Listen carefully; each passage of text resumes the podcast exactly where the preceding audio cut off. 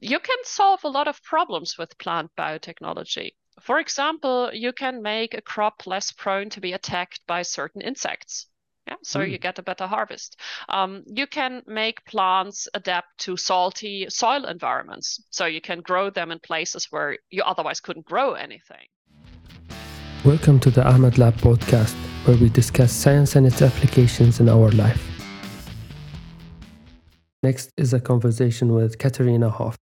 Dr. Hoff is a world renowned scientist with over 50 peer reviewed scientific publications that received more than 4,000 citations in the fields of gene annotation, biotechnology, and bioinformatics. Her PhD was about gene prediction in metagenomic sequencing reads and is now working as a junior group leader at the University of Greifswald as part of the Institute of Mathematics and Computer Science. She developed tools that scientists are using to find genes in living organisms. Also, she's a member of the Earth Biogenome Project Standards Committee on Genome Annotation, a project that is described as a moonshot for biology that aims to sequence, catalog, and characterize the genomes of all of Earth's eukaryotic biodiversity. Katharina is a genuine, friendly human being, a windsurfing instructor, and defines success as the ability to create something in science that someone else can use. This conversation is about finding genes, cells, and life. It's about science, diversity in academia, dealing with conspiracy theories and wrong information on social media and the internet. It's about motivation, failure, and success. I learned a lot in this episode, and I hope you will too. I am Ahmed Nazal, a medical doctor and neuroscientist in Heidelberg, Germany. This podcast is my own voluntary personal effort to bring science and its tools to the public at no cost. This episode is not supported by anyone. To support this podcast, please visit my Patreon page at patreon.com slash amdlab as shown in the description and the pinned comment. Sharing this episode, commenting on it, and giving it a like will help the content reach a wider audience and I thank you for that. This episode is in English, but I provide a transcription in Arabic and English by just clicking on the captions button on YouTube. Chapters and time segments are also available for you to use to jump to topics that are of interest to you. And now, without further ado, my conversation with Dr. Katharina Hoff. Welcome, Dr. Hoff. Katharina. Thank you. thank you for agreeing to talk to me today. I'm very happy to talk to you, actually. I'm very excited about this podcast. Yeah, same here um, it was honestly a surprise to find out, like while reading your CV, that you were or you did the same, like the PhD part of the molecular biology program in Göttingen, which is the, like the twin sister of the neuroscience program that I also finished. That yes. was that, that was a pleasant surprise. So maybe you want to talk us through um, your career progress, like um, how did you choose to become um, like uh, in the field of finding genes, biotechnology, bioinformatics, they are all like difficult terms. And maybe you could tell us more about those fields too. Yeah, sure. Um, so when I was in school, I was interested in many things. Like in the last three years in Germany, you have to pick majors, and I had picked biology as one of them the other ones were German and English, but really biology was the fascinating subject. Um, but maybe it's surprising uh, for you. I actually wanted to study arts after school. But to study arts, you have to pass entrance exams where they try to assess your talents in arts. and I totally failed that. so, uh, after a long battle of not getting into art school, there was not much time. and I applied for um, basically all kind of biology related study programs. Um, and I ended up studying plant biotechnology at University of Hannover. Um, I did not want to study biology, like pure biology, because numerous people had told me I would just end up unemployed which I actually now believe would not have been true. but um, back then, that was the advice like study something that has biology in it, but not biology. So, plant biotechnology it was. Um, and actually, it was great at University of Hannover. It was um, really a good faculty putting a lot of work into that plant biotechnology program back then. And it even allowed me to go abroad and like have this fully incorporated into my undergraduate degree. Um, I went to Sweden. That was my longest stay abroad for more than a year. And I started working on plant lipid research. It's something related to plant biotechnology. You know, I had in mind uh, making new biofuels uh, and saving the world, of course.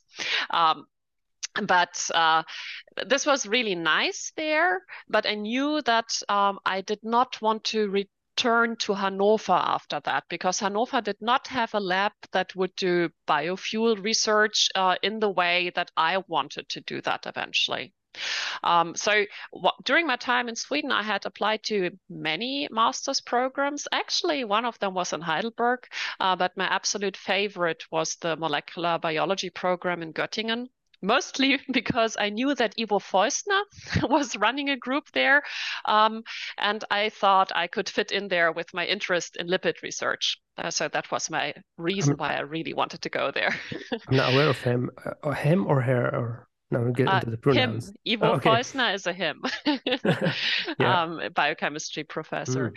Yeah. Um, and for practical reasons, actually, I had done my bachelor thesis in biostatistics because I wanted to do it from abroad. Like I wanted to do my thesis in Hannover, but sitting in Sweden. Uh, so doing something with a computer made this realistic. Uh, that's why I started the going that way.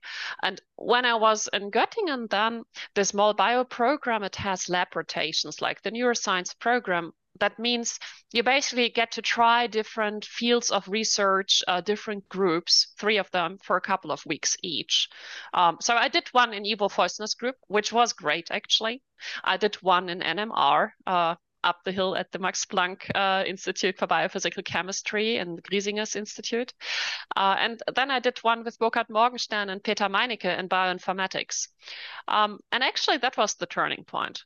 Like, I really liked the biochemistry stuff. I did, uh, but when I was working with Peter Meinicke um, and Maike Tech and Burkhard Morgenstern, I was like, okay, maybe I want to do sequence analysis. Mm. They got me. um, so I decided to do my PhD in that group, and my thesis was on developing a novel method for finding genes in something called metagenomes.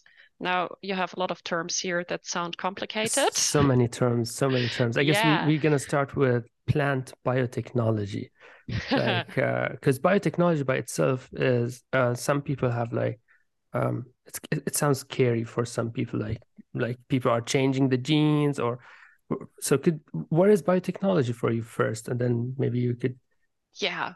So it is about changing the genes for me actually. Oh, so so uh, let's let's maybe discuss what a gene is first. Maybe we should start there. Maybe. so um, not only the plants but also the bacteria yeah? Let's think about bacteria. They're like small and simple.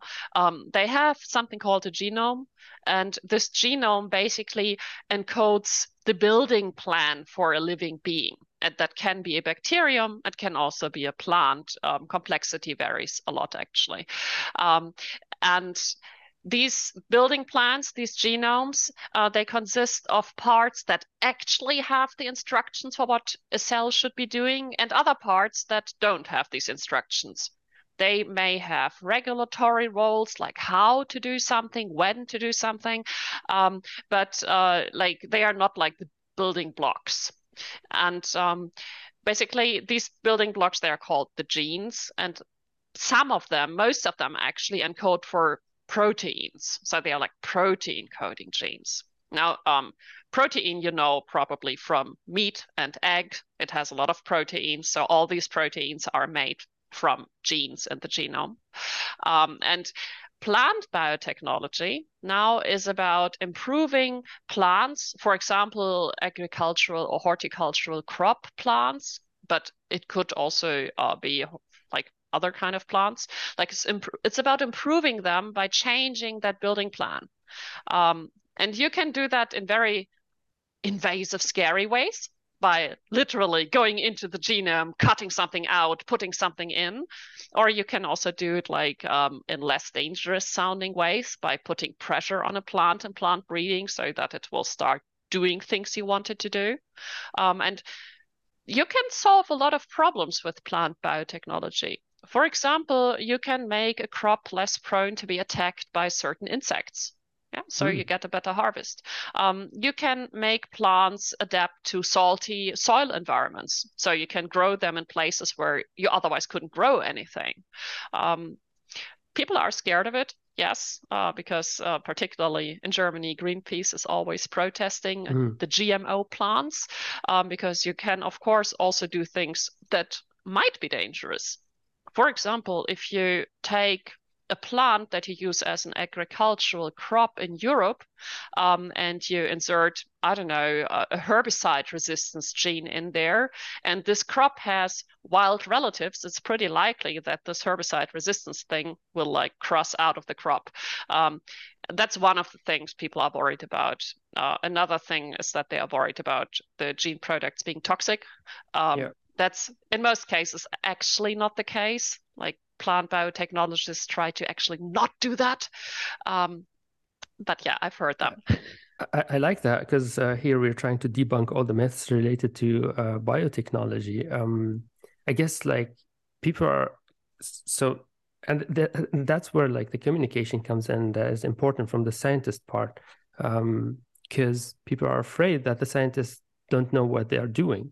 That's the thing, and it's it's it might be true to a certain degree that uh, uh, we're we're entering a field that we're still like learning about. But maybe you could tell me more about it because you're the master here about it. And um, and then um, how much can we expect to like if if you change like a plant to be more resistant to something, for example, that and it it ends up like successful. Um, is there like a guarantee that this won't change other uh, mechanisms in the plant like do we put like um control is are there like like do scientists have like control uh, pathways that stops things from going wrong for example well not always. the bad news is sometimes we don't know what we do, apparently. um, I, I, must say, I don't actively practice plant biotechnology uh, mm-hmm. and I mm-hmm. got out of this field uh, with my bachelor's degree. But usually it takes a lot of prior knowledge to achieve something you want to achieve. Mm. Um, one example that probably many people know uh, are the um, in Germany we call them the Anti-Matsch tomato, like the the tomato that will not go foul as quickly as other tomatoes. Mm-hmm. Uh, this was basically achieved by inserting a certain gene. Um, you need the knowledge of which gene you want to play with. If you don't have that knowledge, it's pretty difficult. You you can achieve things without knowing genes, like classical mm. plant breeding since I don't know before Christ uh, has achieved things without knowing about genes. Uh, but if you want to do it in a targeted way, you have to know a lot. And um, I would say today you do have ways to check on whether something went terribly wrong in your manipulation. Mm. Because in, in principle, we can sequence genomes now. So we can actually double check what happened. I'm not really sure that's always done though. Mm, I don't know. Yeah. But that's where your work comes in, like finding the genes, right? Like yes. that's where where now afterwards, like you moved into bioinformatics. But you said something about so metagenes. So we have the genes; those are like um, the map kind of for building things in the cell. Ah, what I said was metagenome. Exactly, um, and then there okay. is like the epigenome, and then you mentioned something. Uh, the We're like really like a lot of terms. So um, mm. a metagenome is uh, basically a collective genome of a microbial community. So you can go, I don't know, into a field, take a soil sample. The soil sample will be inhabited by a lot of bacteria and archaea, probably some fungi. Maybe you have a bit of plant material in there. And you can basically isolate all the genomic material at once make a big mix and mess of everything and sequence that. So that's a metagenome.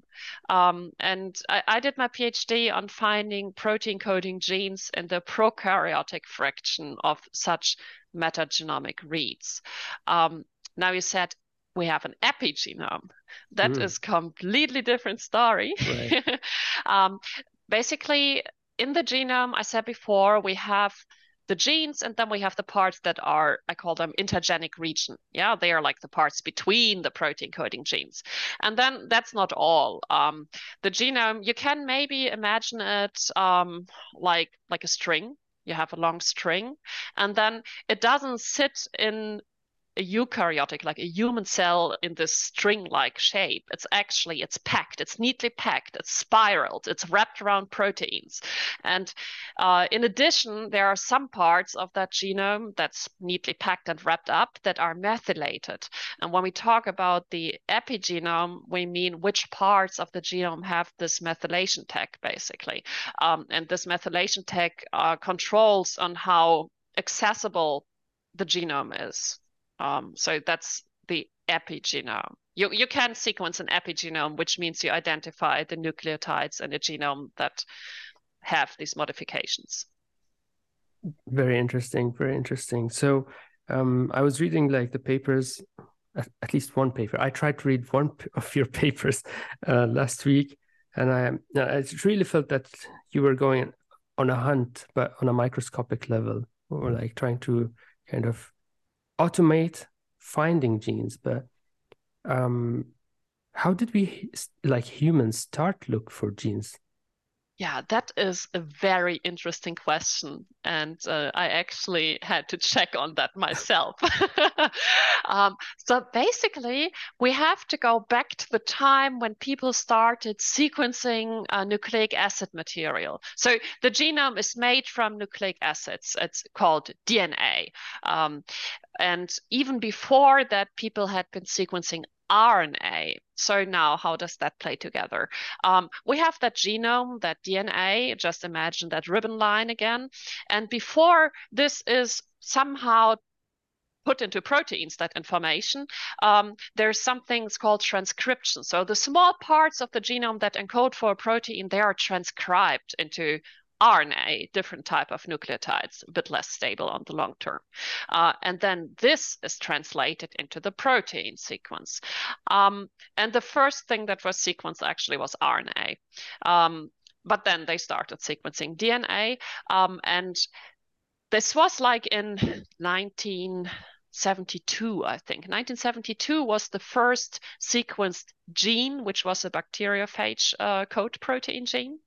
Um, and then it's like took a little while, but uh, people got faster and faster and more efficient in like sequencing and analyzing genomes. So uh, in 1995, we had the first complete bacterial genome, mm. which was the Haemophilus um, genome. It's a bacterium.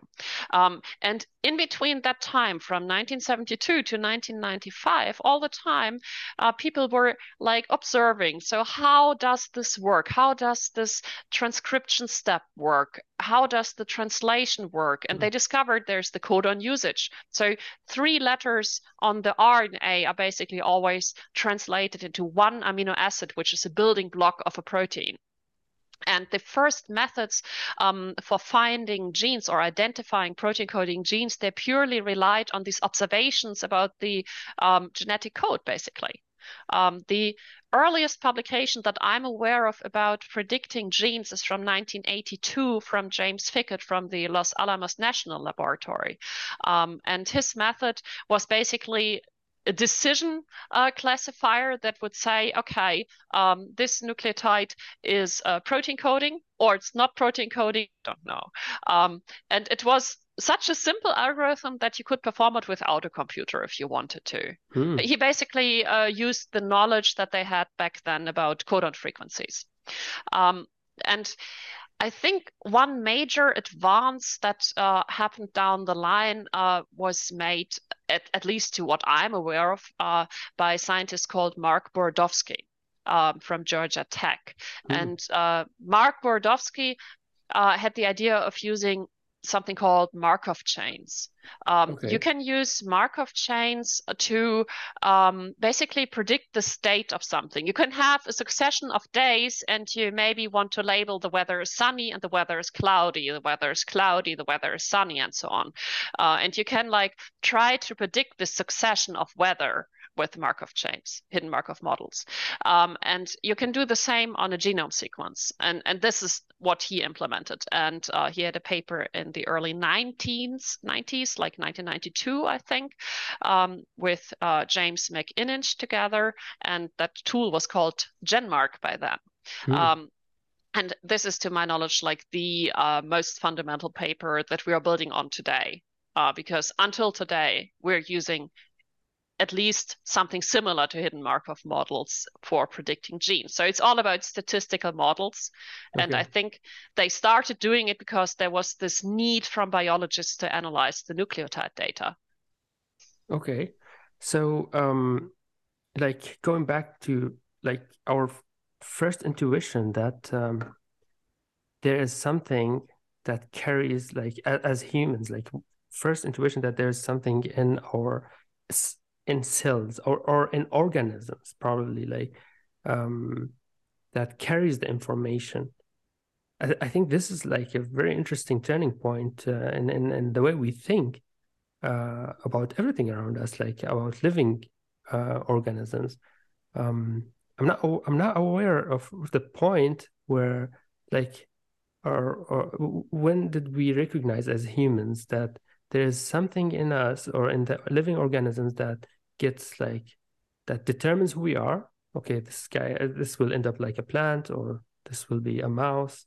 And then that this material like goes down in in lineage or uh, for the species and is preserved somehow. So this like, like this insight i'm not aware i'm not sure that i know when did this uh, happen like this kind of eureka it happened point. in Maybe a it's it, it happened in 1866, basically. 1866, okay. yes. So mm. there hmm. was a monk uh, called Gregor Mendel, and he performed plant breeding experiments uh, with peas, like the green little vegetable that you can eat. Um, and he basically um, had like inbred lines of, for example, um, round shaped peas and wrinkly peas. Um, I think he also played with yellow and green peas. Uh, and he, he was just like testing what happens if I cross them. Uh, and he described, at least to my knowledge for the first time, that there must be an inheritable trait. Um, mm. So, but this was buried, this knowledge. Like he wrote it up, it was out there, but nobody remembered for a long time until the end of the 1800s. That's interesting because Mendel is a monk. Yes. And it all started by a monk, like the biological. okay, very interesting. Okay, and then uh, we we recognize that there's building like some information at least uh, can be coded, and then we figured that out, and then came uh, like Watson and Crick in 1960s. Was yeah, it? It, it? was all in the 60s. It was a, a little bit earlier. Like I think a lot happened in the beginning of the 1900s as well uh, where like the concept that there must be something that carries the information was becoming more clear and hmm. clear. Mm. Um, so but, Francis uh, and yeah. uh, Crick and Watson like took the credit for uh, like discoveries made by a, a, a, female scientist, right? Yeah, I think so too. yeah, interesting, interesting. Yeah, see, you see like how like science um, bits and pieces from everywhere. Everyone is contributing to like what we where where where we at right now. So you mentioned like and then um, you could at the beginnings you could do it manually like predict what gene is coding or like define the genes so i'm i'm not pretty like like it's not clear for me why do we need to um find the genes? Okay, so the the thing is that the proteins have so many important and interesting roles, and biologists usually want to know how living things work. Yeah, I mean, obviously we're not robots, but there there's some building plan that controls how things go. Like, why do we fall sick? Um, why does our food grow in this way or in that way?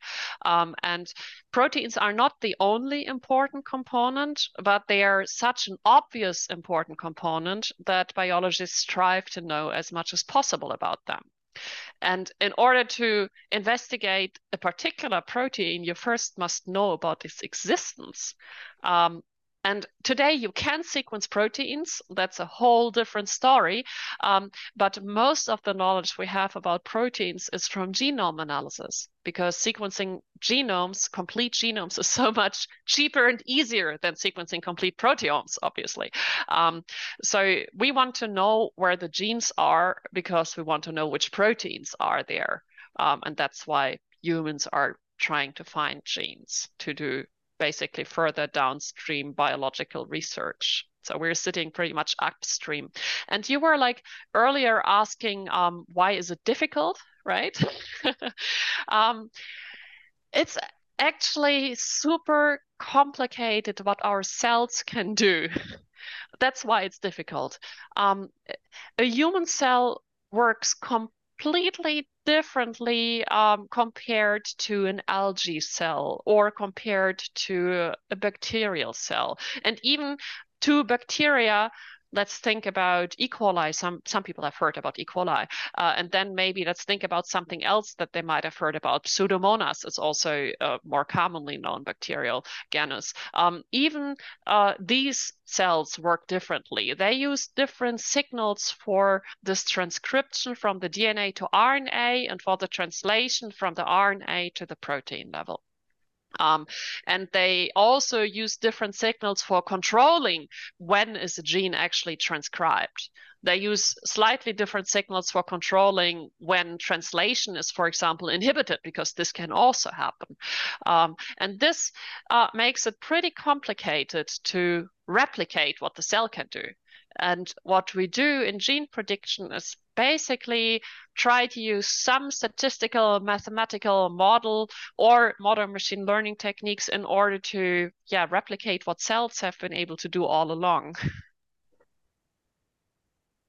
Uh, I mean, that sounds very complicated because I, I, up to my knowledge, is um, protein prediction is called the grand challenge in uh, biology because of its complexity. Like, uh, so I guess like proteins are three dimensional structures and um, they're so they're made of, like you said, basic building blocks called amino acids and then once you put like different amino acids together and uh, how many amino acids? I guess we have 21 um, essential um, it I, depends a little bit. Um, so there are 64 codons because they are triplets. Uh, four of them are stop codons they don't encode for an amino acid and um, it's it's not a fixed number. We have actually different variants of the genetic code. See so that's the complexity. And then they uh, form in different 3D structures, and uh, so it's a pretty complicated thing to kind of predict the way the protein will look like. But it seems yeah. like easier to look for the gene that is responsible for producing that, um, like that protein. So you wrote like um, like in a, in your paper um, uh, Br- Bracker, Bracker, it's or called Breaker? Breaker, Breaker, Breaker like Breaker, breaking something. right, BRAKER one unsupervised RNA sequential based genome annotation with gene mark ET and Augustus. Yeah. Man. Should I maybe explain what that title is even saying? I think so. I think okay. so. We could start from there. And, let's let's take it apart. So uh, the BRAKER one is the tool name. Yeah, this mm. is just like some name we came up with. Uh, that that has a history on its own. um, I'm still contemplating on whether I want to discuss that. Okay. Um, but uh, what the tool is doing is um, using RNA-seq data. RNA-seq data is sequenced RNAs from the cell. So I mentioned before that people sequence genomes, and very, very early on, they were even sequencing RNA. Um, and through the development of novel sequencing methods, nowadays it's feasible to sequence a complete state of transcription of a cell at certain time points under certain conditions. And that is what we call RNA-seq. Yeah, so basically, RNA-seq data is um, evidence of transcription of genes. Um, and you can use this evidence of transcription of genes uh, and map it back to the genome. Like you can project, you say, this RNA read, like this piece of information in the genome belongs to a certain location And now we have skipped over one important detail.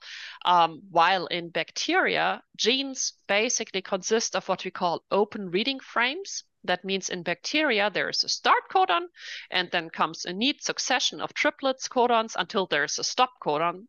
Um, in eukaryotes, like in humans or in yeast, this is a whole lot more complicated um, because in eukaryotic genomes, we have interruptions in the gene. So hmm. there's a start codon. Sometimes it's not even complete. Sometimes the interruption is in the start codon. But let's say there's a start codon. There are some codons. They may not even be complete. And then there's a break point. And then there is some region that is not translated into a protein. And then continues the neat chain of triplets. And there might be another like interruption. These interruptions, they are called introns. And when you try to project these transcriptome, these RNA-seq reads back to the genome, if you are lucky, they are spanning such an intron. So they provide information about these interruptions that are pretty complicated to reliably predict. Um, so RNA-seq data has a huge value for finding genes because it gives us the intron positions, basically. Um, and then there were two other tool names in the title. One of them was GeneMark ET. Um, GeneMark ET is a tool developed at the group at Georgia Tech led by Mark Borodovsky. That's the same guy I mentioned before who basically, yeah, he left a huge impact in the field, even already in 1992 and earlier. Um, actually, I really love that we're collaboration partners. Um, but uh, what GeneMark-ET is doing in the core, like many other gene prediction tools, it uses some kind of hidden Markov model um, in order to predict genes. And what all the other tools can't do, um, it can actually self-train the parameters of the statistical model if you give it a genome sequence and transcriptome data. Now, I said before, the whole gene finding problem is super complicated because every species basically has its own way of doing transcription and translation. I, overall, they are similar, but they, they have those differences. Um, and what GeneMark-ET can do is basically adapt parameters to these differences fully automatically. Now, Augustus is yet another tool for gene prediction. Um, Augustus was initially developed by Mario Stanke, who is bioinformatics professor in uh, Greifswald. He's actually my boss, and uh, by Stephan Waack uh, in University of Göttingen. Uh, so Mario is also from Göttingen, but from the math program.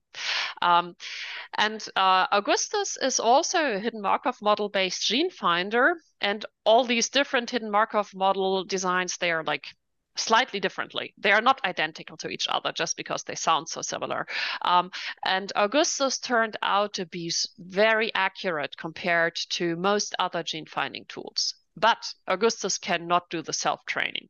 Um, so it's something we call a supervised method. So what Augustus needs is from, if you want to work with fly, it needs genes from the fly to adapt parameters in order to find genes in the fly genome.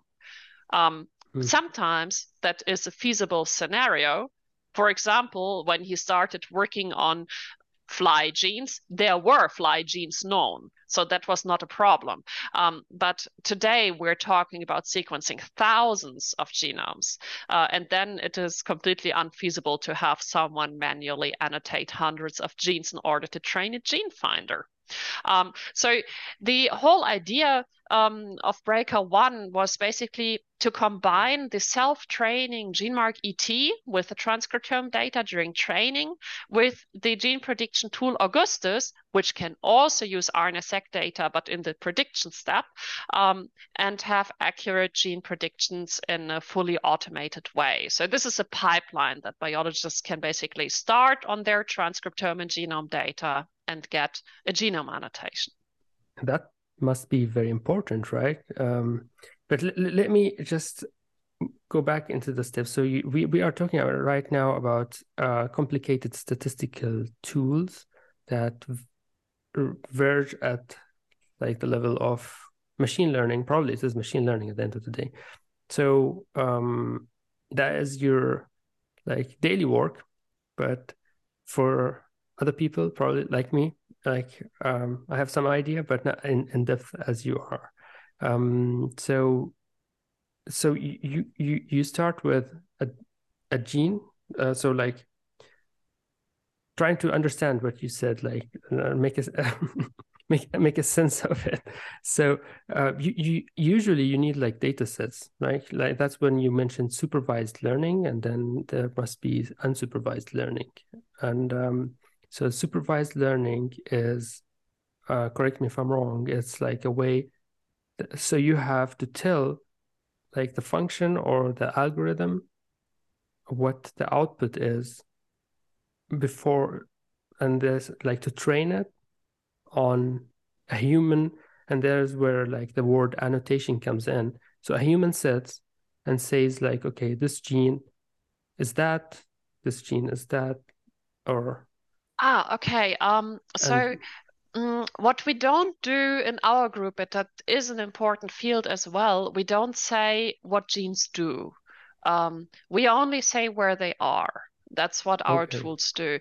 Um, like saying what they do is something called functional genome annotation, where you say this gene is I don't know, ribosomal rRNA, it's not a protein coding gene, or this gene is a peroxidase. Uh, yeah, that's functional annotation, super important, but not what's happening uh, in mm-hmm. BRAKER or any of our methods. So for um, you, like the dataset labeling would be this gene is here. That's yeah, it's like there. this nucleotide is coding and this one is not.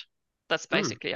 Um, in the simplest way, our labeling. It's a bit more complicated. So it's we like do not, a zero yeah. one kind of kind annotation. of kind of yes or do you have multi-class um, labeling um, well we basically have labeling of um, start codons like this nucleotide belongs to start hmm. codon mm. um, this belongs to a protein coding segment this belongs to an intergenic region belongs to an intron this is a stop codon so this is the kind of labeling that we have uh, as input for supervised training Hmm. And this is um, probably so BRAKER one does not need that. Yes, BRAKER one can basically even like that's not in the paper that you read, but uh, it can even run without the RNA-seq data. In theory, or also in practice, but I don't advise to do so, it can work with the genome sequence only. Because GeneMark okay. um, ES, it's called ES, but it's in the same tool basically uh, can work on a genome sequence only, but uh, it works much better if you have some kind of supporting evidence like RNA-seq data. And who would use that? Who would benefit from BRAKER One? Like um, hmm. basically all those little groups and individuals who are now sequencing genomes. Hmm. Um, so there there's a bit of a difference. Um, there are some huge institutions who annotate protein coding genes. Um, one name you have heard, probably heard is the National Institute of Health uh, of the United States of America, the NIH. Um, they have like, let's call it a annotation department or even maybe several groups um, and also the european institute for um, biotechnology the ebi Hmm. Um, they also uh, have their annotation groups. Um, then there's something called Ensembl. Uh, they also do genome annotation. Um, they, in part, also benefit from this. I know that Ensembl people are now running our BRAKER pipelines, not so much BRAKER one, more like BRAKER two. Um, but mostly it's the individuals who sit there with their novel genome data and want to find the genes. So BRAKER can or should be um, accessible to a large number of people. Apparently, it's still difficult for people to run. They keep telling me, but it should yeah. be easy. Is it like written in a specific language? Um, yes and no. um, mm. Originally, it was written in a language called Perl. Um, so Perl, uh, to my knowledge, comes from the language processing, like natural language processing, programming languages. Um, it can be used to also analyze like German language if you wanted mm. to, or English language. Um, and languages and DNA have a lot in common. There are a lot of similar methodologies that you need. Like, for example, you need pattern recognition. Um, and this is something that Perl is strong in. However, the choice that we use Perl um, was rather historical because mm-hmm. we had a Perl code base already. Um, now BRAKER also has some Python components uh, because we have pretty much completely switched to using Python uh, in recent years. Um, Python is not as specific to language processing, I would say, but it also brings everything you need. Python is much more universal. It's also the language for modern machine learning. Uh, you can do statistics with it. Um, and the like under the hood, like the tools that are runtime consuming, uh, they are written in C++. Okay. That's like Augustus is a C++ tool, for example. I see. Um, um, yeah, so they are like toolboxes that you can use like libraries that now so you, you migrated to python and and um, so like once you you wrote BRAKER one in 2016 and that was like when deep learning started to become kind of efficient and popular. Like in 2015 deep learning started to be a thing more than previous um, like support vector machines or uh, uh, or other statistical tools that are not as deep as deep learning. So, um, is, is it something that you are guys are using now, like implementing yes and no. Um, yes and no. Um, so uh, BRAKER, the, the paper came out in 2016. It was a very lengthy review process, I must mm. say. Um, not the longest we have seen. Now our new record is a year and a bit more, but um, wow. uh, that back then was already long. Um, the idea for BRAKER was born at the Plant and Animal Genome Conference in San Diego uh, and I believe it was in 2013 already. Um, and um, it had been around as a pipeline for a little bit uh, when the paper appeared. Um, so, uh, yes, that is in parallel to the um, rising of deep learning. Um, and people in our group uh, use deep learning. For example, one of our PhD students, Felix Becker, that is, um, is using uh, convolutional neural networks um, in order to basically replace sequence alignment. So sequence alignment is basically when you have one or more sequences that you try to arrange in such a way that the matching letters are in the same columns. Um, and, and he is uh, using deep learning uh, for that. um, also, uh, we are using uh, machine learning uh, for predicting whether um, a nucleotide is protein coding or not. Uh, there was a paper this year. I'm not mm. on that. That's the work of Mario Stanke and Darvin Mertsch, actually, called CLAMSA. Um, so, yes, machine learning has um, its Im- impact, its influence, um, but we are like not moving to towards using machine learning only like the modern machine learning, the deep learning only for genome annotation. Um, there have been efforts. There are some manuscripts that you can find online, uh, but they have not uh, been like the big breakthrough mm. yet. You never so know what's going to come. There were, I mean, that's that's pretty. Yeah, that's that's a very very a very good way of putting it because sometimes you if it's like adding deep learning probably without adding the accuracy or improving the output you're just complicating things. And if you can do it with i don't know like a simpler or and i, I wouldn't call it simpler but like uh, like less um, probably computationally um, costly efforts or methods probably that's even better i guess yeah, actually, that brings me to a different thing to explainable AI. Uh, so one of the problems that, as you just said, sometimes it's it's like um, machine learning with neural networks basically produces a black box. Um, you can train basically a predictor to do something, maybe predict a gene. Yeah, you can do that. In my PhD thesis, we used a neural network in order to predict a protein coding gene in bacterial sequence chunks. Um, but then you don't know why exactly is this black box predicting this gene here and uh, there is this new emerging field called explainable ai uh, where you can try to figure out why did it predict it this way um, I, I, know that Mario has, uh, for teaching purposes, uh, made some interesting experiments with that. Um, but it, as I said, it's not something that has arrived uh, at replacing hidden Markov model like models in genome annotation yet. Okay, excellent, excellent. Um, so you are also a genome annotator part of the committee for genome annotation in um, the Earth Biogenome Project. Yeah. That sounds like a very ambitious project. Actually, it is. Um, the Earth Biogenome Project is basically an initiative to sequence all eukaryotic life within the next decade. Um, disclaimer it started a little while ago. And with all optimism that I have in my heart, I'm not sure um, it will happen within this decade, but um, yeah, something down that timeline, yes. So it's basically a worldwide initiative uh, that's embracing um, sequencing efforts on, on different continents and different uh, countries. Um, and I'm I'm not an annotator in there. Um, I'm in an advisory committee. So the Earth Biogenome Project is trying to give advice to all these people who are doing all that practical work of sequencing, assembling, and annotating genomes on how to do it.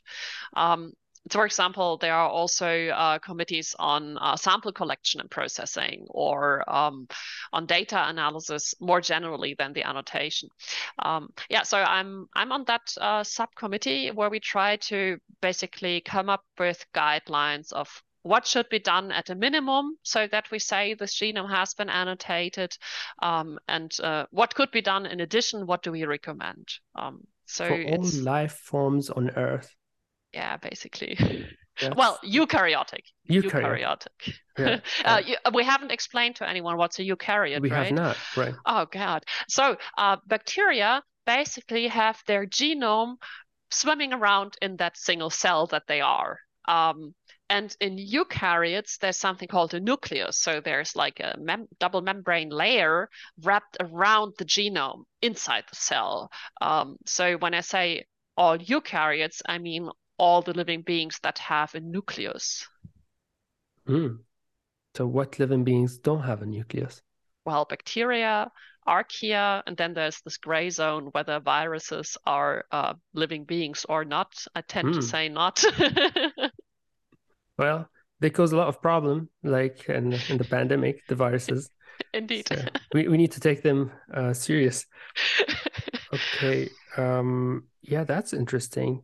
So, like all eukaryotic cells, it's like um like the mitochondria in our cells used to be a bacteria or, or, oh yeah that's the so-called endosymbiont hypothesis. So um the the imagination that we have today of how um, eukaryotes acquired something called organelles um, is basically yeah that some larger prokaryotic cell somehow engulfed uh, some smaller bacterium and uh, that smaller bacterium just lived on happily ever after in that cell. And that's right. how we think we got um, mitochondria. They actually even have their small own genome. That's it's like I, a like... like... a tiny bacterial genome inside of uh, eukaryotic cells and also the plastids uh, like the chloroplasts for example um, similar hypothesis that small uh, photosynthetic bacteria were basically taken up uh, by larger cells and mm. yeah live on happily ever after exactly like it it, it came to me because you said like the differences between the dna because the dna in the mitochondria is uh it, they have like little dna right yes. and it's uh, a bit different than the dna in the bigger cell that the mitochondria is in it yes, like... it's it's like a mini uh, bacterial genome basically. Same with the chloroplasts. Um, it has lost uh, a lot of um, functions. Uh, so um, both mitochondria and chloroplasts will not live happily ever after if you take them out of their host cell because mm. they're totally dependent now because they lost parts of their genome. Uh, but they still have uh, the most important things that are not encoded by the host. That's crazy if you think about it like the level yeah. of complexity that we have to understand we're trying to understand it's like amazing and and thank you so much for clarifying it. I mean pretty pretty astonishing stuff. So let's kind of move a little bit away from those topics and so i found you on twitter and uh, it says that that you are genome annotation geek yeah, actually, that is funny because I'm not a Twitter person. I mean, I am on Twitter, yes, but uh, I I don't use Twitter much. Um, mm. Until very recently, I had maybe 10 or 20 followers, I think, because I only made a few tweets. Um, okay. I, I, think only last week I, I landed my first viral tweet. oh, very good, very good. and now Twitter might go down. Um, yeah, so um, I thought about using Twitter more for science uh, because I have many colleagues who do that. Like I, I ask them, like, why do you do it? And they're like, well, we saw see all the papers we should read. And I'm like, yeah, but I see them on ResearchGate. Yeah, but Twitter is good sometimes too. So that's how I thought, okay, maybe I do have to use Twitter more as well. Um, but that's funny. I actually thought you had found me through the MolBio program. yeah, no, actually, like through LinkedIn and then Twitter and. Um so that brings me like like do you think that it's important for scientists to have a social media presence like yes. these days yes um, and i have like a bad conscience that i have ignored that myself for a pretty mm. long time so um, what i have always had and valued was a website that says like who I am, like what I do, what I'm interested in, because I usually check out scientists I'm collaborating with as well on their websites. If they don't have a website, that's a pretty disturbing thing. It does happen because not every institute gives a website to every PhD student and postdoc. Uh, we were very lucky in Göttingen that we always had that privilege. Um, but yeah, social media helps like um, to go beyond this like kind of online stalking of other scientists. Um, you basically get a chance to, yeah, basically listen along what people are doing, and that's a very valuable thing. I agree. I agree. I I learn a lot from like the accounts of um, researchers or scientists on social media. LinkedIn. I'm more active on LinkedIn. I'm trying to crack Twitter, but uh, I I don't know how to. I don't know. Like it's not working for me and um, but I see that some like posts like um, snippets of the research there, and they tell the people in easy ways, like understandable way, communicate their science kind of. Yeah, um, also like programming guidelines. I was actually showing my students in the classroom. I actually put Twitter on, on the projector this week and I was like, look, if you have problems with Git, maybe you want to check this thread on Twitter because it gives really good advice on tackling exactly. your specific problem. Um, but uh, it's also like using twitter takes so much time like you you're like scrolling endlessly if you're following more than one person on through what's happening and what other people mm-hmm. have liked and so on it uh, maybe takes a bit too much um, of resources to do that. Uh, maybe we could like time. tweet for Elon Musk now that uh, we need we need a way to optimize finding the information that we're looking for in, on Twitter. Well, a lot of people have moved away from Twitter already to oh. something called Mastodon, oh, really? I've never heard of it. oh, yeah. It sounds like a, I don't know, guts disease, but it's actually a software tool oh, similar to Twitter, uh, but totally decentralized. So uh, Mastodon basically operates hmm. via decentralized servers that are funded by different communities. Um, That's cool. And okay so far mastodon is so easy and quiet for me because not everyone has moved yet mm. like a lot of the people who i whom i appreciate are there like, for example, I really like to read about the things happening in the group of Rob Waterhouse. He's also involved in the Earth Biogenome Project. He's on Mastodon. So now I That's see cool. all his tweets uh, or, or Mastodons, whatever you call them, very mm. prominently because he's one of the few people who say something. Um, uh, but yeah, I don't think there's a point in talking to Elon Musk at, like at the moment. No. I see. I see. I see. He's busy like uh, firing people and, yeah, and exactly. hopefully hiring others um, but yeah, that's that's interesting. But the problem with social media and um, is like fake news get more attention, and people consume it faster. And like it spreads, like false information. That's like a huge problem. It spreads faster than true, uh, well evidence based facts. And I wonder like why does it have to do with the way scientists communicate with the public or or is it just like the nature of of us human beings like wanting like conspiracy theories they are easy to understand and um, and yeah. it gives like a simple solution for a huge problem and then you're like just you don't need to put so much energy trying to understand what's going on like in comparison to scientists who would dig deep and I don't know, like it's it's really a big problem in social media. Like and every platform has this problem right now. Yes, actually, I had the most shocking um, yeah encounter like for me it was really shaking me in my core. Um, i was sitting in the uh, practice of my physiotherapist. Um, so i sometimes have back, pro- back problems so i see someone who practices osteopathy. Um, and i was sitting in the waiting room and then eventually he called me in and he was very upset.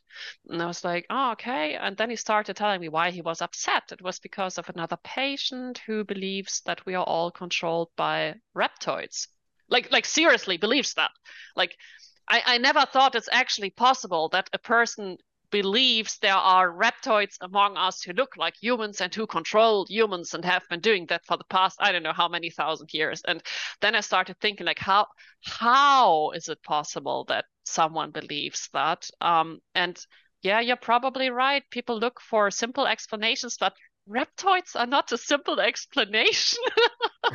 Pro- probably like you know, like that's that's the bits and pieces from here and there that you hear, and then you kind of like um, the brain tries to make a story that is easy for you to understand. So maybe he heard that some scientist says, "Oh, we have the reptilian part in the brain."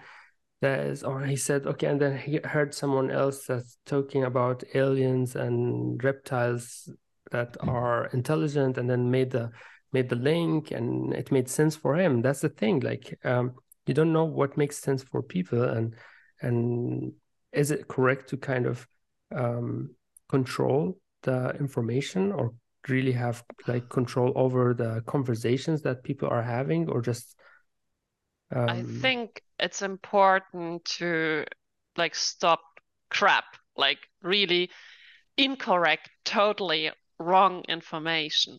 Um, I think it's an invasion of privacy if someone went into like a private one-on-one conversation I have with a friend, like imagine I believe in reptoids and I tell my friend, oh, I think today I saw Angela Merkel. I think she's a reptoid. Yeah, that would be wrong if WhatsApp would intercept like, no, you cannot tell your friend you think Angela Merkel is a reptoid, which I don't. Yeah, um, but um, if it's like semi-publicly in a larger bubble, I think we we absolutely need to to get this under control. Um, I mean, one thing like that's why I was so excited to talk to you is uh, that we need better science communication with the public. Um, honestly, I do have some doubts that the people who believe that Earth is a flat disk, despite every knowledge we have today, are going to listen to a science podcast. um, I was thinking that a larger effort needs to be put into schools um, to to make it very clear to kids of every age until they get out of the school system that you know these things they are like not true and other things are true. Um, but then on the other hand it's it's a problem we have religion around right? Religion is uh, pretty much for me similar to the reptoid theory um, just that it has been around for a much longer time.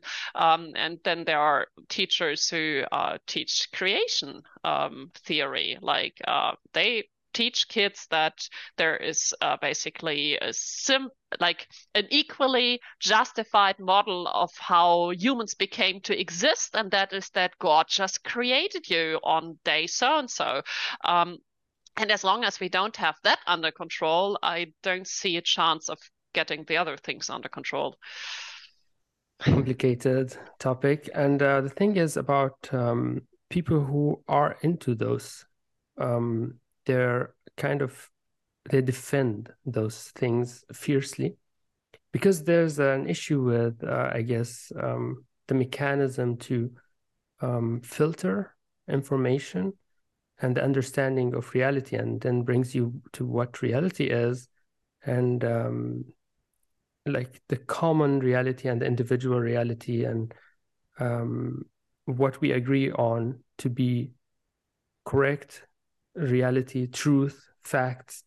Um, it's it's a difficult topic, and um, I agree with you. Like, um, so there should be some kind of form of control, but not controlling what the people say, but like maybe um, controlling what gets disseminated. Because we know that social media companies are able to control which content gets more likes or gets more um, um, shares, and they could mo- like monitor the quality who who is producing that um, information, and in specific topics, kind of like make sure that authorities are or like trained individuals not authorities trained individuals that know what they're talking about in the specific field they are kind of the ones who the algorithm would suggest to people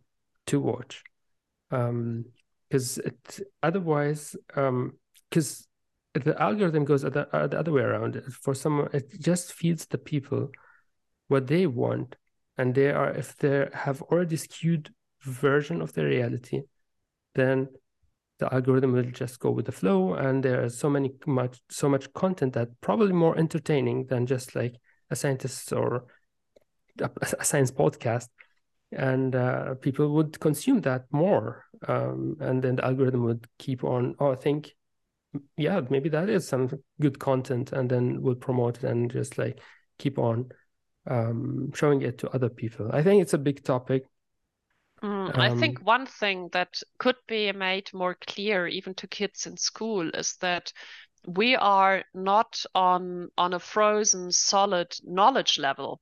Like all these conspiracy theories, they have some some ground truth. They they like to cite some paper from some someone at some point in time and say, but he said the masks decrease the oxygen level in the blood. It's a scientific publication, something like that.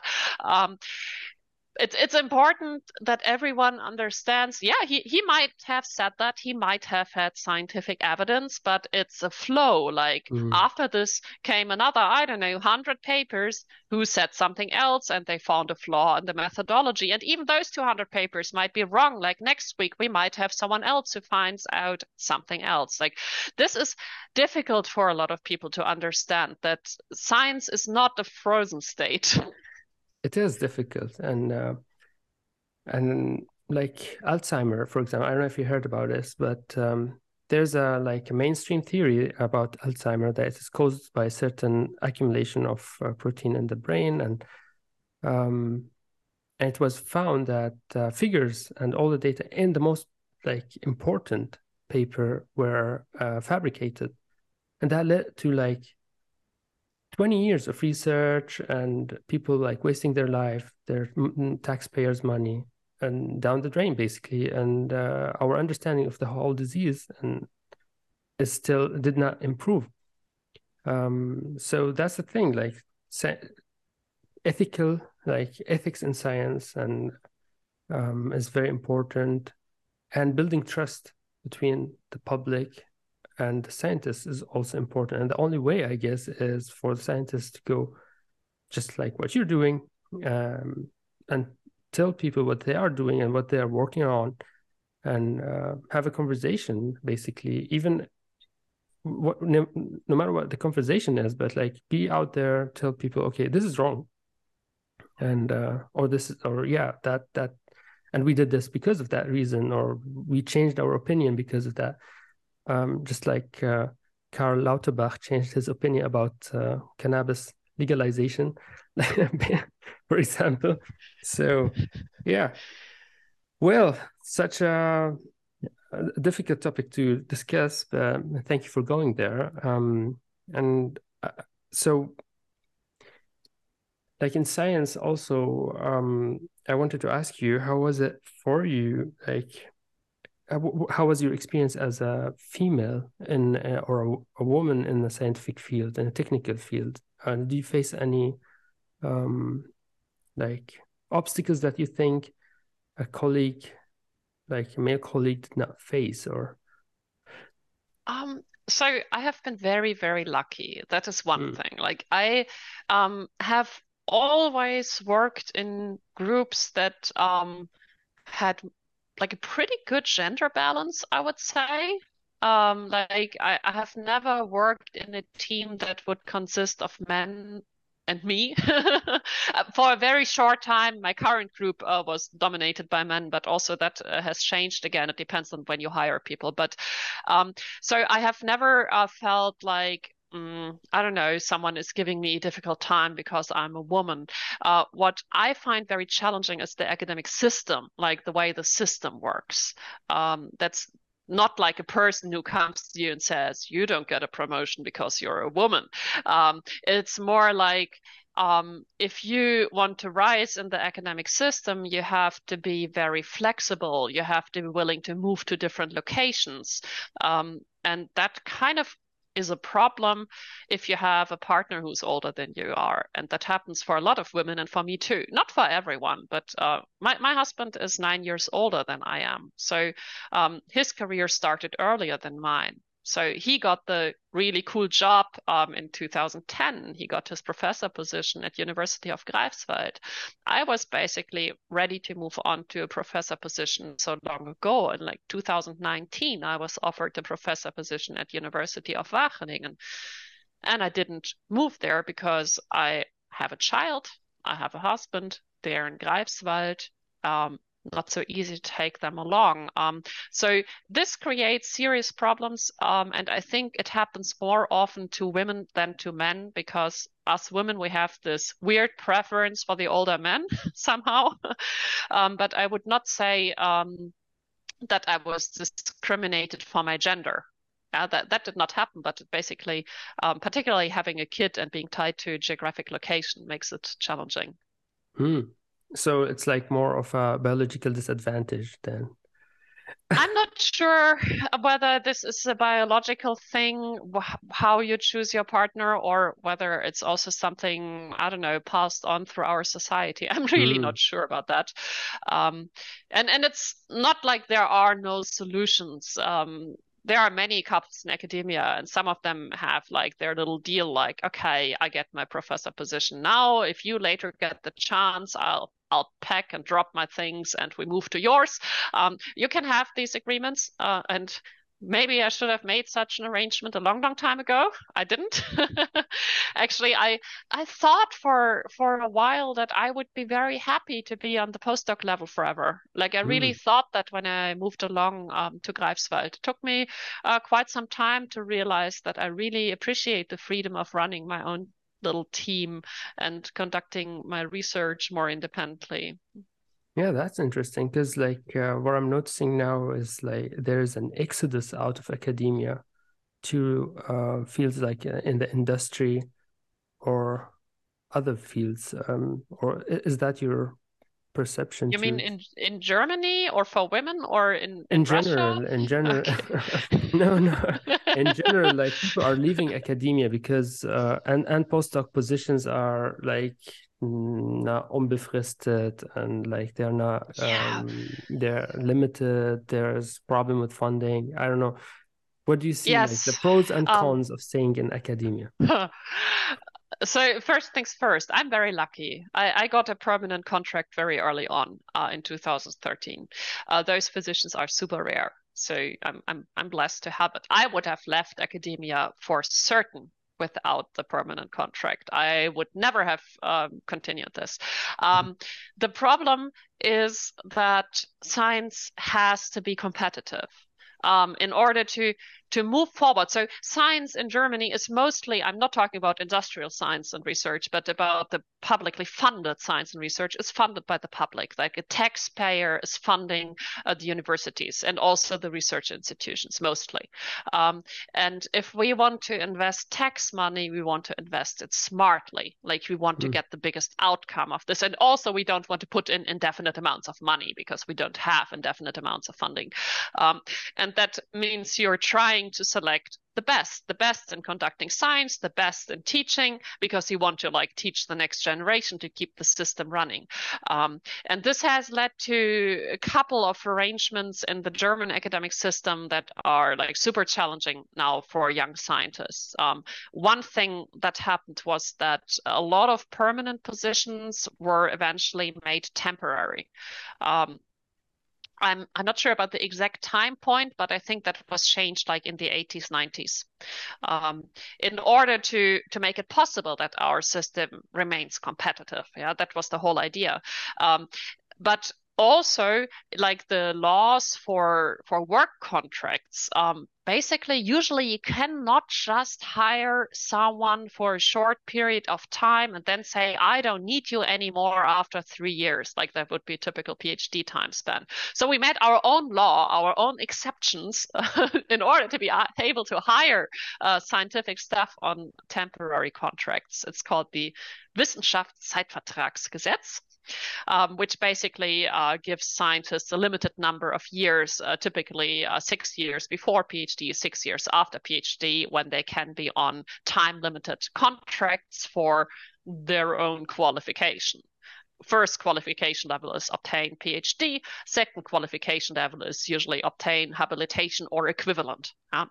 um, so we have this law and uh, this law creates a lot of problems for mm. a lot hmm. of people and i understand everyone who doesn't want to do it oh no, habilitation just... yeah is it like second... assistant assistant professor kind no. of no, um, so that's pretty old school concept. Um, a long, long time ago, a PhD system was already established. We call it doctor, not PhD in Germany.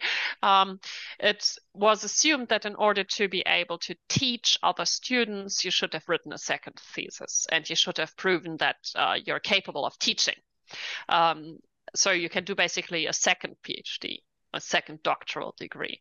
Um, usually, you're supposed to do that with a lot less guidance than the first PhD. Um, and actually, I believe that's why I said it's very old fashioned that habilitation is a dying concept mm. uh, because in the US, for example, you don't have this.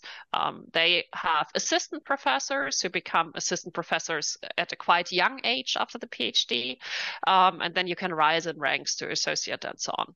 Um, in Germany, we actually tried to reform the system as well. We created the junior professors, which are like assistant professor positions. And um, today, when you apply for a full professor position, um, you don't have to have the habilitation. If you, mm. for example, did a junior professor uh, job before with positive evaluations, that's pretty much the same as a habilitation. And even if you didn't do that at all, like most of the bioinformatics professors, they have never done the habilitation. Um, I, I did it, but I, I only did it because I don't have a professor position and I want to be able to supervise my own PhD student.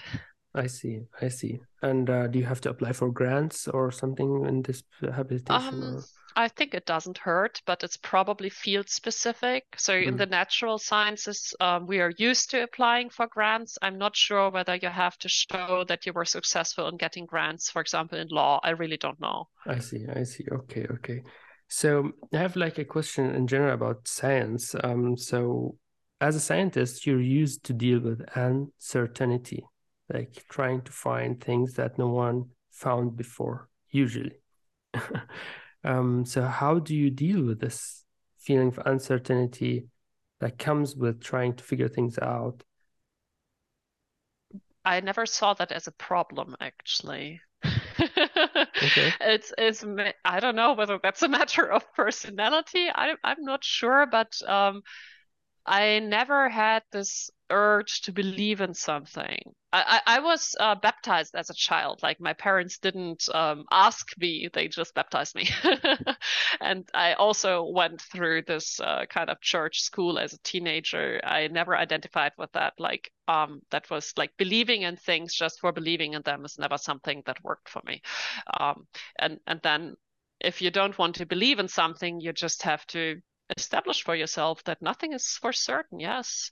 Um, but this like in science nothing is for certain. In terms of how you want to arrange your life i actually value very much to have permanent work contract. Um, as i said before i would have left the field if it wouldn't have been for a permanent work contract. I would not have had the patience to hang in there for I don't know, until the 12 years were up and always say, oh, I hope in the next six months I get another extension of six months. Yeah, that's true. That's true. And um, so the unknown never scared you? Mm, well, my husband says I'm generally easily scared. so I wouldn't say that.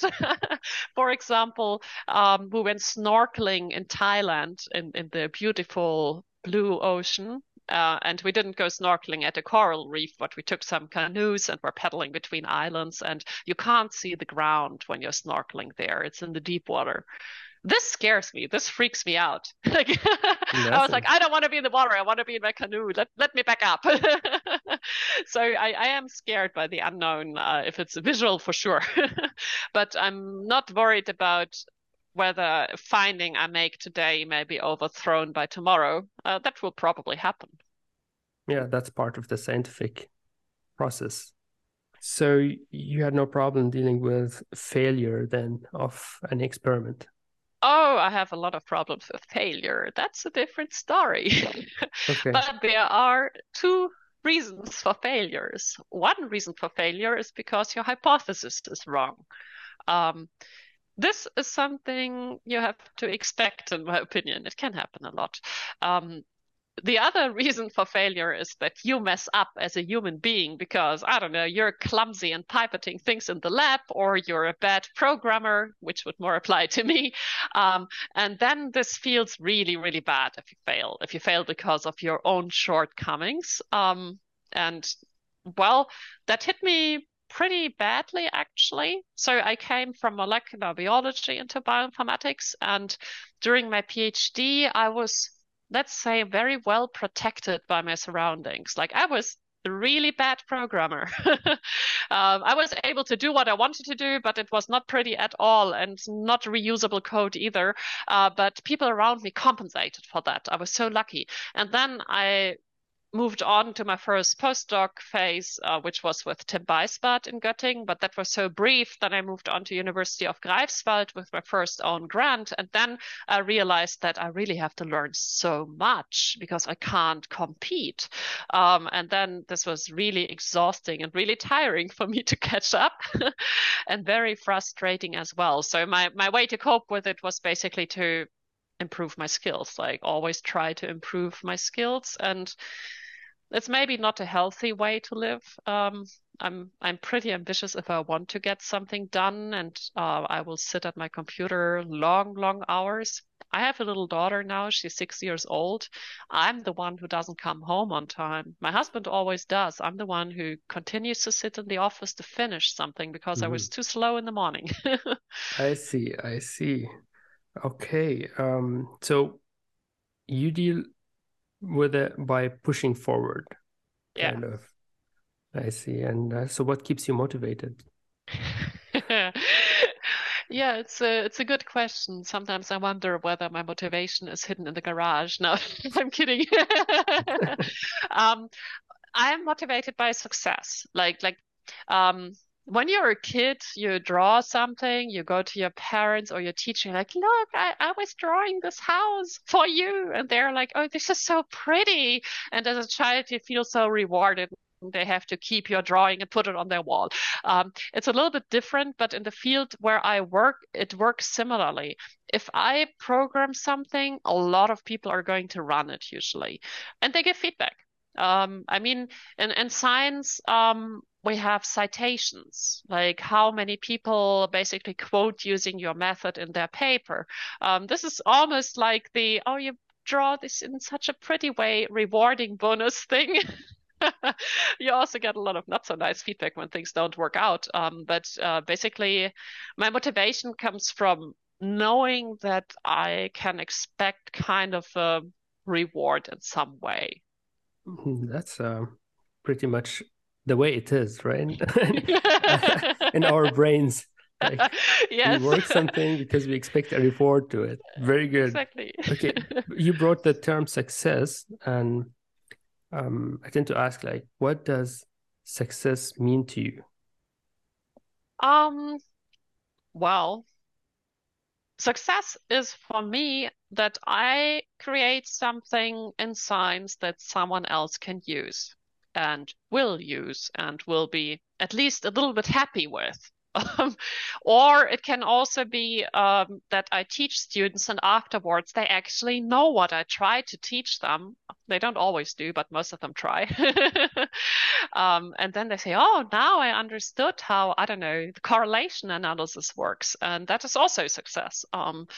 It can also be that I teach my daughter something and she's like, oh, okay, that's why, I don't know, the plant is green.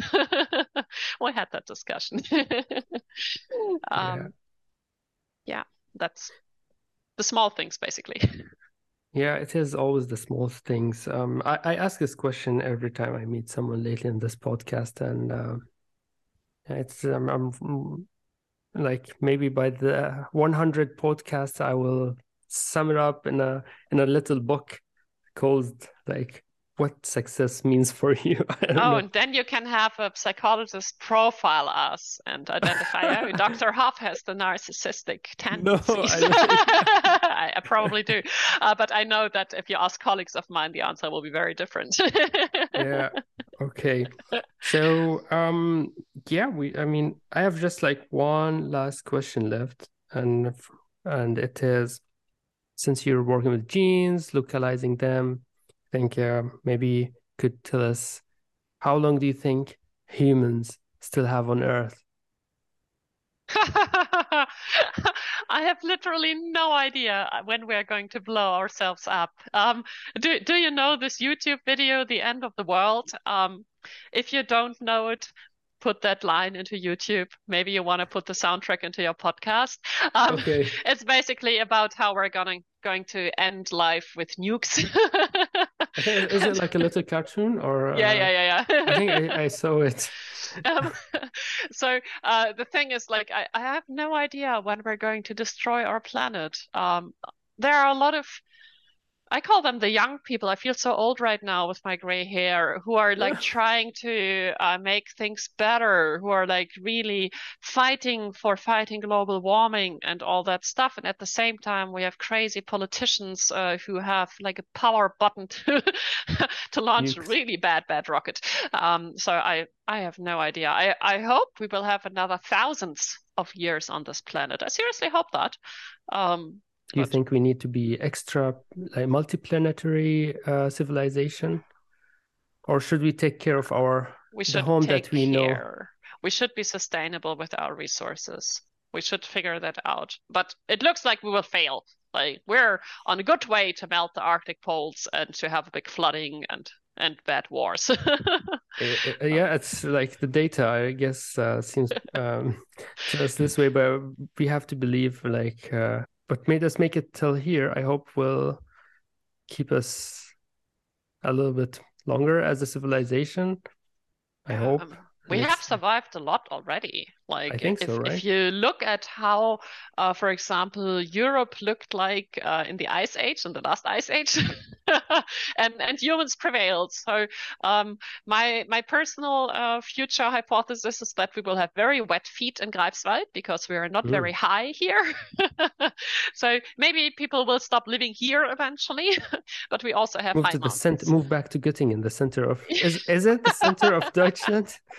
it's pretty central, and I really miss skirting, and I do. See, like um, we're gonna wait for that moment, and we all like collects back in the center yeah. of Germany. It's like this this uh, PhD program there, and also the neuroscience program that's so closely related has something really unique in making people connect, like um, besides the science. Like you have all these scientific PhD students who do their amazing projects, but at the same time, we always had all these parties and these meetings. And um, I'm in touch um, closely with a couple of people from my year and from other years all the time. Like That's I really beautiful. value that yeah. friendship. Yeah, I it it was very international. I I it was definitely like I I feel like I was lucky to be part of that program. I remember like uh telling you know you know I'm like um probably Horner, like, um, and uh, first day I remember. I, I think I, I, I got lucky to get in here, and he said, "Yeah, yeah, I think you did." like, I so... felt so lucky. Like I got admitted on the waiting list. Me too. Um, yeah, and yeah. I had I had really been hoping for this, and I had dropped other offers for this. Like Heidelberg admitted me to the master's program in biotechnology, not in, in uh, MolBio. Hmm. Um, and I had not taken that offer, and it was like late September, and everyone was asking, Katharina, what are you going to do? I was like, I really want to go to Göttingen. I didn't get in yet. Yeah, yeah. So you you were into the like you, you knew the people who were in the program and you were interested to work with a specific that that's yes, great. That's yes. great. And it worked out in the end pretty last, like, yeah, last minute. I missed orientation basically. Mm, wow. so I, I felt so lucky that it worked out. I honestly have no idea what I would have done because I had pretty much dropped all the other opportunities already. I mean, uh, Göttingen is beautiful. I'm, I I live right now in Heidelberg, and uh, for student life, it had that like specific atmosphere. Um, well, it's beautiful. Like it's um, down to earth, kind of real, and uh, it's a bit different from Heidelberg. Like Heidelberg is pushy, kind of like uh, I don't know. That's like at least my impression. oh Um, yeah. It's my impression too from the outside. It's actually why I didn't want to go to the biotech program there. now I can say that. yeah, so um, no, Göttingen is beautiful. Um, it's a little bit colder than Heidelberg, but Yeah, it is. Um, I don't know. Now I'm in Greifswald, so Greifswald also has um, a very nice student life atmosphere, I must say. Um, basically, the city is almost like dominated by students during the semesters. It gets pretty quiet during the breaks when people like go home to be with their families or For sure. travel or something. Um, but what I appreciated a lot about Göttingen was that they always seem to have enough funding for the important things. mm, Um, yeah. and that makes it very different. Like uh, now in Greifswald, all my colleagues and administration, they are working super hard and they are super kind and I appreciate all of them. Uh, but it always feels like we're behind in terms of resources, financial resources, Hmm. just because we're in a different region. That's true. That's true. Like uh, Matthew's effect. Yeah. the, the, so, um, yeah, I mean, Göttingen and uh, Greifswald, um, very interesting stuff. Um, I lived in different, like university cities are the, for me, are the best in, in Germany. I lived in other cities, bigger ones like Bremen and Berlin. Um, but I decided to go back uh, to Heidelberg because it's it has more sun, like on average, than Göttingen. We have even more sun than Heidelberg. Really? Yeah. Oh man, that's very good. And you have like a beach and uh, like it's a coast, like Yeah, coast. Actually, the first thing I did when we started uh, working here, I yes, was surfing. Like I enrolled myself in, in a windsurfing class. I even became a windsurfing instructor. Um, Man, respect. uh, like without a license though, but uh, the Hochschulsport, University Sports didn't mind.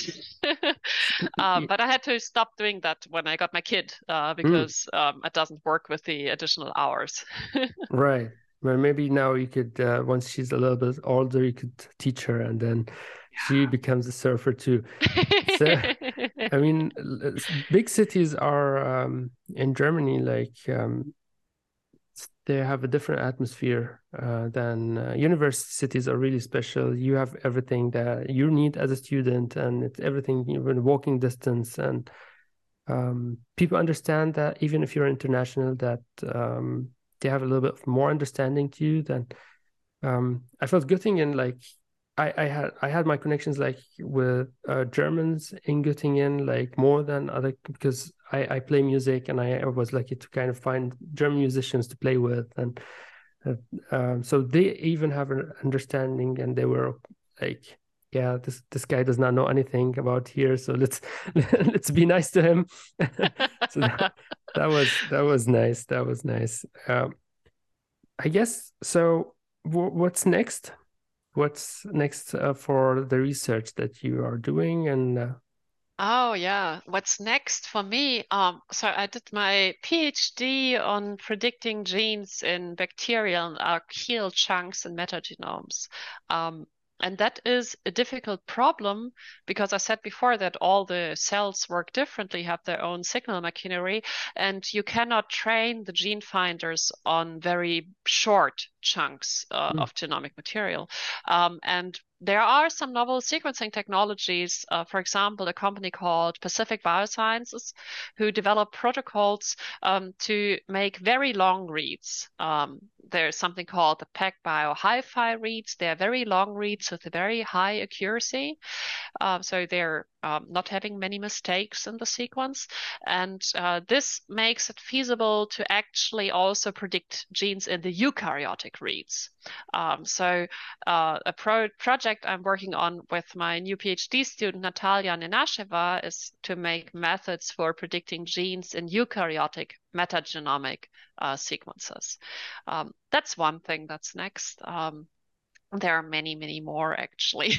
I have a lot of loose ends that I want to catch up on, but I'm like my main thing continues to be um, making fully automated methods that achieve a high accuracy for genome annotation.